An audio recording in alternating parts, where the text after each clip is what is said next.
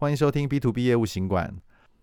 最近天气非常的炎热，大家在勤奋工作之余，一定要记得补充水分哦。整天在办公室工作的朋友也记得要常起来活动活动筋骨，毕竟身体健康才是一切的根本。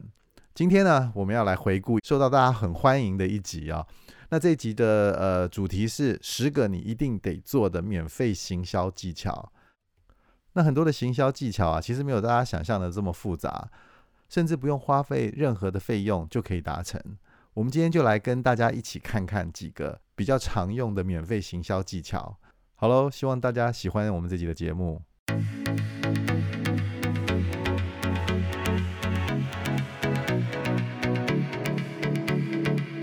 Hello，大家好，我是 June，我是 Lee，欢迎大家来到 B to B 业务行馆。快过年了耶！对啊，现在是一月多嘛，哦，那但是我们呃台湾人的习俗其实就是一个过了农历年之后就是一个全新的一年，新的开始。那新的一年我们是不是要有一些？你有什么新的计划呢？新的计划有哎，其实还蛮多计划的，只是说我觉得就是要要逐梦踏实，计划一定要自己要跟得紧一点，不要到最后又变成是。完全忘记这件事，对，就不能称之为计划了。没错，没错。有些人说计划赶不上变化，可是我就觉得计划是一个基本的了哦，对不对？那你要你要懂得，就是在有变化的时候，然后对这些计划做出一些弹性的调整。好，那我们今天其实可以来聊一聊，就是也是算是一个提醒大家吧。我们聊聊一些行销的一些策略了哦。那这些当然还是着重在 B to B 的行销策略。那可能很多东西大家都还蛮熟悉了。但是我们还是可以在这样有点岁末的时候，可以跟大家提醒一下。那在制定新的一年的行销计划的时候，就是不要忘记有这些东西必须要做的，然后让你的行销的这个广度跟深度能够更远更广。对哦，今天我们就想跟大家一起分享十个你一定要懂的。免费的 B to B 行销技巧，因为其实在这段过年前的时间，可能大家会比较忙碌，就是可能忙于聚餐啦，或是忙着呃做一些就是过年前的一些可能财务上或业务上的收尾。但是我觉得其实呃在计划的方面，我觉得这个绝对是呃不能够延迟的。那今天我们要跟大家分享这些呃行销技巧，不但很实用，那可能有一些。呃，是之前我们其实有跟大家大概聊过，不过今天我们会用比较精简的方法，呃，再跟大家就是说一次这十个呃行销技巧。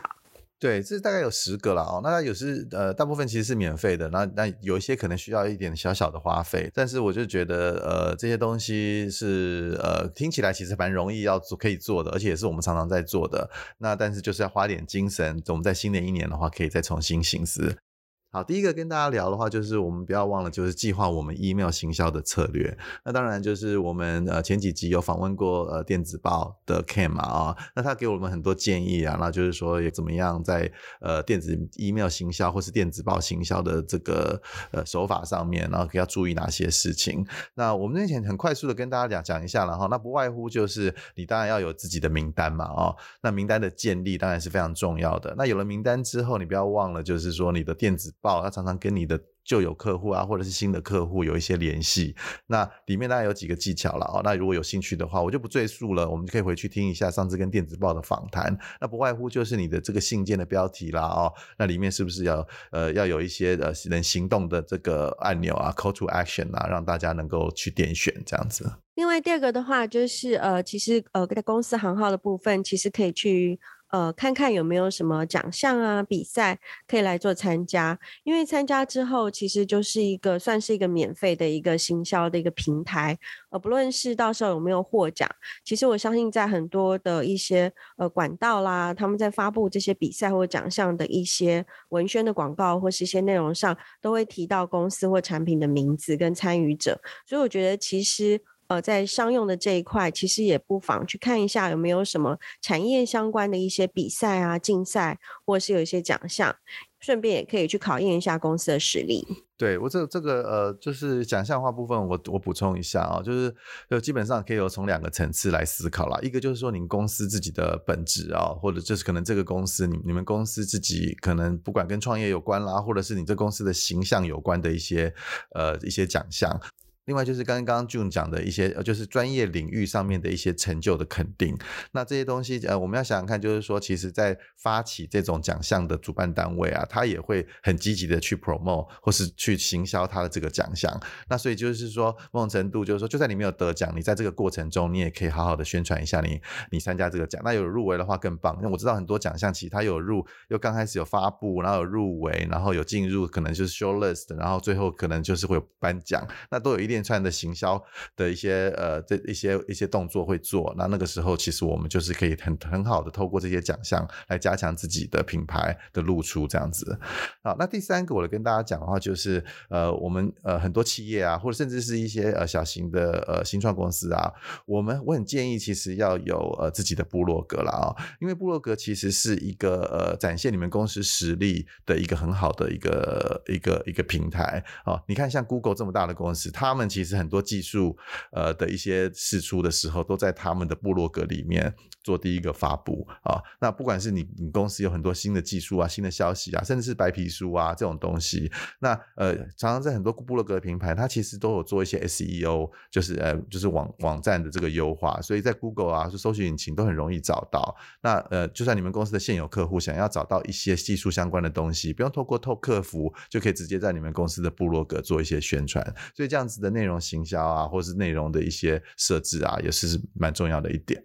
对，尤其我发现，其实有时候当我们在搜寻一些比较专业的产品啊，或是一些相关的科技的讯息，那如果我们能够看到这个公司或品牌，他们其实在部落格上有所经营，他们把他们的内容用比较口语化、生活化的方式去分享，然后去。呃，转述出来，我觉得其实这样的内容其实反而更有行销力，因为我们读起来觉得很友善，而且马上就了解到说，哎，这公司它的产品、它的科技的一个核心的优势是什么。所以我觉得，其实，在布洛格这一块，真的是蛮建议大家去经营的。第四点的话，我想跟大家聊的，就是其实呃，我们也不要忘记，就是我们要常常去呃，去看看有没有一些业界的伙伴，呃，可以跟他建立一些合作关系的啊、哦。那就是呃，像这种在这个方面呢、我觉得其实就是人家说就是团结力量大嘛啊、哦。那你可以找到就是说跟你当然平台不是竞竞争对手的品牌，或是你跟他有一些相辅相成的一个呃同业啊，哦，能够一起去互推一些方案啦，哦，那有人说是那种捆绑的 bundle 啦，哦，一起一起促销特。卖了啊，或甚至是你们可以呃，如果你有线上教学的话，你也可以请请他来当呃你的一个其中的一个讲师一个来宾啦哦。那这样子的话，其实呃有点是彼此互惠，然后强大彼此的这个 customer base 嘛哦，就是他的客户可以多了解你，你的客户也可以多了解他。那甚至更别提就是说你们两个的互相合作之后，有一些加成的一些呃新的客户的呃潜潜力。那第五个呃技巧的话是制作一些有价值的影片。那这部分的话。其实我跟丽之前有跟大家聊到，就是说可能现在很多就是公司行号其实也会制作一些影片，然后上传到 YouTube 或是在他们的官网做影片的宣传。那我是觉得，呃，其实就讲有价值而言的话，我觉得大家也不用觉得这个东西一定是要非常长的影片，或者是说呃非常非常厉害的一些要有很有剪辑功力的人才能制作出来。因为我觉得现在大家因为呃就是步调也比较快，所以其实。是一个有效益的产品的影片，或者是去呃去说明它的核心价值，或是一些科技怎么样运用的一些呃低跳的影片。其实我觉得它的时间，其实我觉得不用很长。所谓的有价值，就是说可能是真的把它的精髓在最短的时间能够把它 highlight，把它宣导出来。我觉得这个才是最重要的。所以我觉得这个有价值的影片，其实并不代表说它是成本需要非常高昂，而是真的要去花一些心思去规划出来，可能你要呃先去做一些好的策划，然后才能够就一个比较 CP 值比较高的一个方式去完成这样的影片。对，所以有价值，其实我觉得，呃，讲简单一点，你就可以把它想成是一个有用的影片啊。那呃，尤其是在 YouTube 这样的平台，我知道像很多人呢、啊，他们其实在搜寻一些东西的时候啊，呃，他们可能不见得会去 Google 搜寻，他们可能就直接从 YouTube 里面去搜寻。那可能他碰到了什么样子的问题，他想要知道一些步骤。所以其实呃，像这种步骤式的有用的这种这种影片啊，其实是很多人想看到的。那再加上就是说，像 YouTube 这种平台，因为 Google 嘛啊，那其实他们是很喜欢。这种有很有用的或者是比较好的内容，呃，因为毕竟你看 Google 这种公司，它其实是要卖广告嘛，YouTube 是在卖广告嘛，啊、哦，那它当然是希望很多这种比较大家会喜欢看的东西、呃，在他们的平台上面。所以我们在做影片的时候啊，其实有时候就像 June 讲的，你不用讲想太花俏，你就想想说，就是说，呃，你的潜在客户或者是一般人，他们有没有，或者你想要想要呃争取到的一些客一些呃客户，他们他们想要看到的影片是什么？什么样的影片是对他们有帮助的？哦，那甚至其实是你们公司自己的产品啊，我都会鼓励很多公司，其实你只要做一个很简单的一个步骤型的这种呃说明的影片，不见得是一个什么大型的教学影片哦，但是就是说你要有至少要有影片的素材在 YouTube 上面可以让人家搜寻到哦，甚至它会有一些额外的效果，可能减低你的客服的负担啊，这等等的哦。那第六个啊，我会建议大家就是说呃。可以试着呃，大概举办一些不管是线上或线下的一些活动啊、那有时候甚至像我们的一些行销手法啊，我们可以去举办一些挑战呐哦。比如说，你可以跟你的客户或是潜在客户讲说，哎，我们现在来发起了一个挑战，如果你能在什么什么固定的时间里面啊哦，然后举出什么样子的东西，类似类似的这样东西，这种线上的这种活动，你不要把它想成太大的活动。当然，我是因为我们自己自己是我自己是办活动的啊，我也觉得就是说，其实线下的活动也是蛮。重要的，而且相对其实也没有像他想的这么难。现在有很多工具其实可以呃免费的，可以让大家来使用哦。那活动的好处，它有一个很大的重点，就是可以收集到名单，然后可以让你的品牌露出更广啊、不管是实体或是线上的。在一些细节的话，我们可能日后有机会的话，可以在呃专门针对举办活动啊，线上线下活动的话，再跟大家介绍。不过活动它有很强的这种。社群的吸引力，那我觉得这个也是大家不可忽视的一个动作。那第七个免费的行销技巧的话，我们这边会建议就是向您的目前的客户寄出问卷调查表。那这样子的一个动作的话，我觉得呃可以比较有技巧的去做，也就是说比较聪明的去寄出你的问卷调查表。那我觉得这个部分的话，其实可以跟刚才的第一点就是。呃，计划 email 的行销策略这边其实可以做一些整合，就是利用你的呃 email 的方式，然后呃跟大家寄出问卷调查。那当然，这个 email 它的寄发的方式啦，还有一些步骤啊，是有经过调整或经过一些特殊设定的。那这个问卷调查，我觉得其实现在大家真的填很多问卷调查，所以其实我觉得很多客户他其实说实在，他可能会有一点懒得去填。所以在这个部分，我是觉得在设计。问卷本身的行销人员真的要花一些巧思，就是说，在这个问卷本身，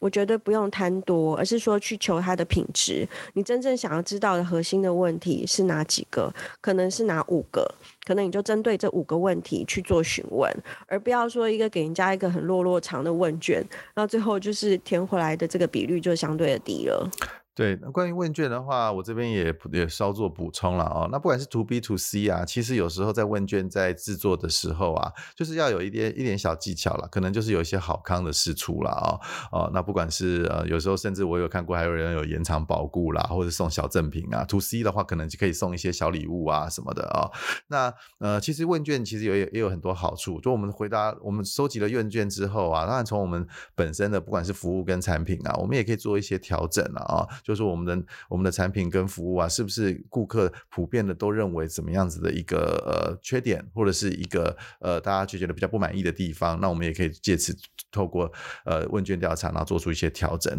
那另外有一个我们也很常用的，就是比如说你我们通常都会除了选择题之外，可能会下面有一题就是说啊，你针针对我们有什么话想要跟我们说啦哦。那如果客户有一些美言呐啊、哦，或者是有一些好的话啦，或者是一些鼓励我们的话，我们也可以重新包装，再拿再其他的。平台上面拿来使用，比如说某某客户啊。那你觉得他有影响力？那他讲了一句，就是说啊，你们活你们产品很好啊，我觉得来他针对几点啊，或者他他他很推荐大家使用啊。像这种东西，如果你能够妥善在其他的平台使用的话，我觉得也相当好。那所以我们在问卷调查的时候，我们通常会写说啊，就是我们可能会有下面会有小小的字啊，写说啊，就是我们就是会拿，如果介不介意，就拿来当做行销的使用，或者是你也不用问他了，你就直接就是说会部分的这个内容会拿来当做日后行销的使用的一个。有点像是这种免责条款这样子。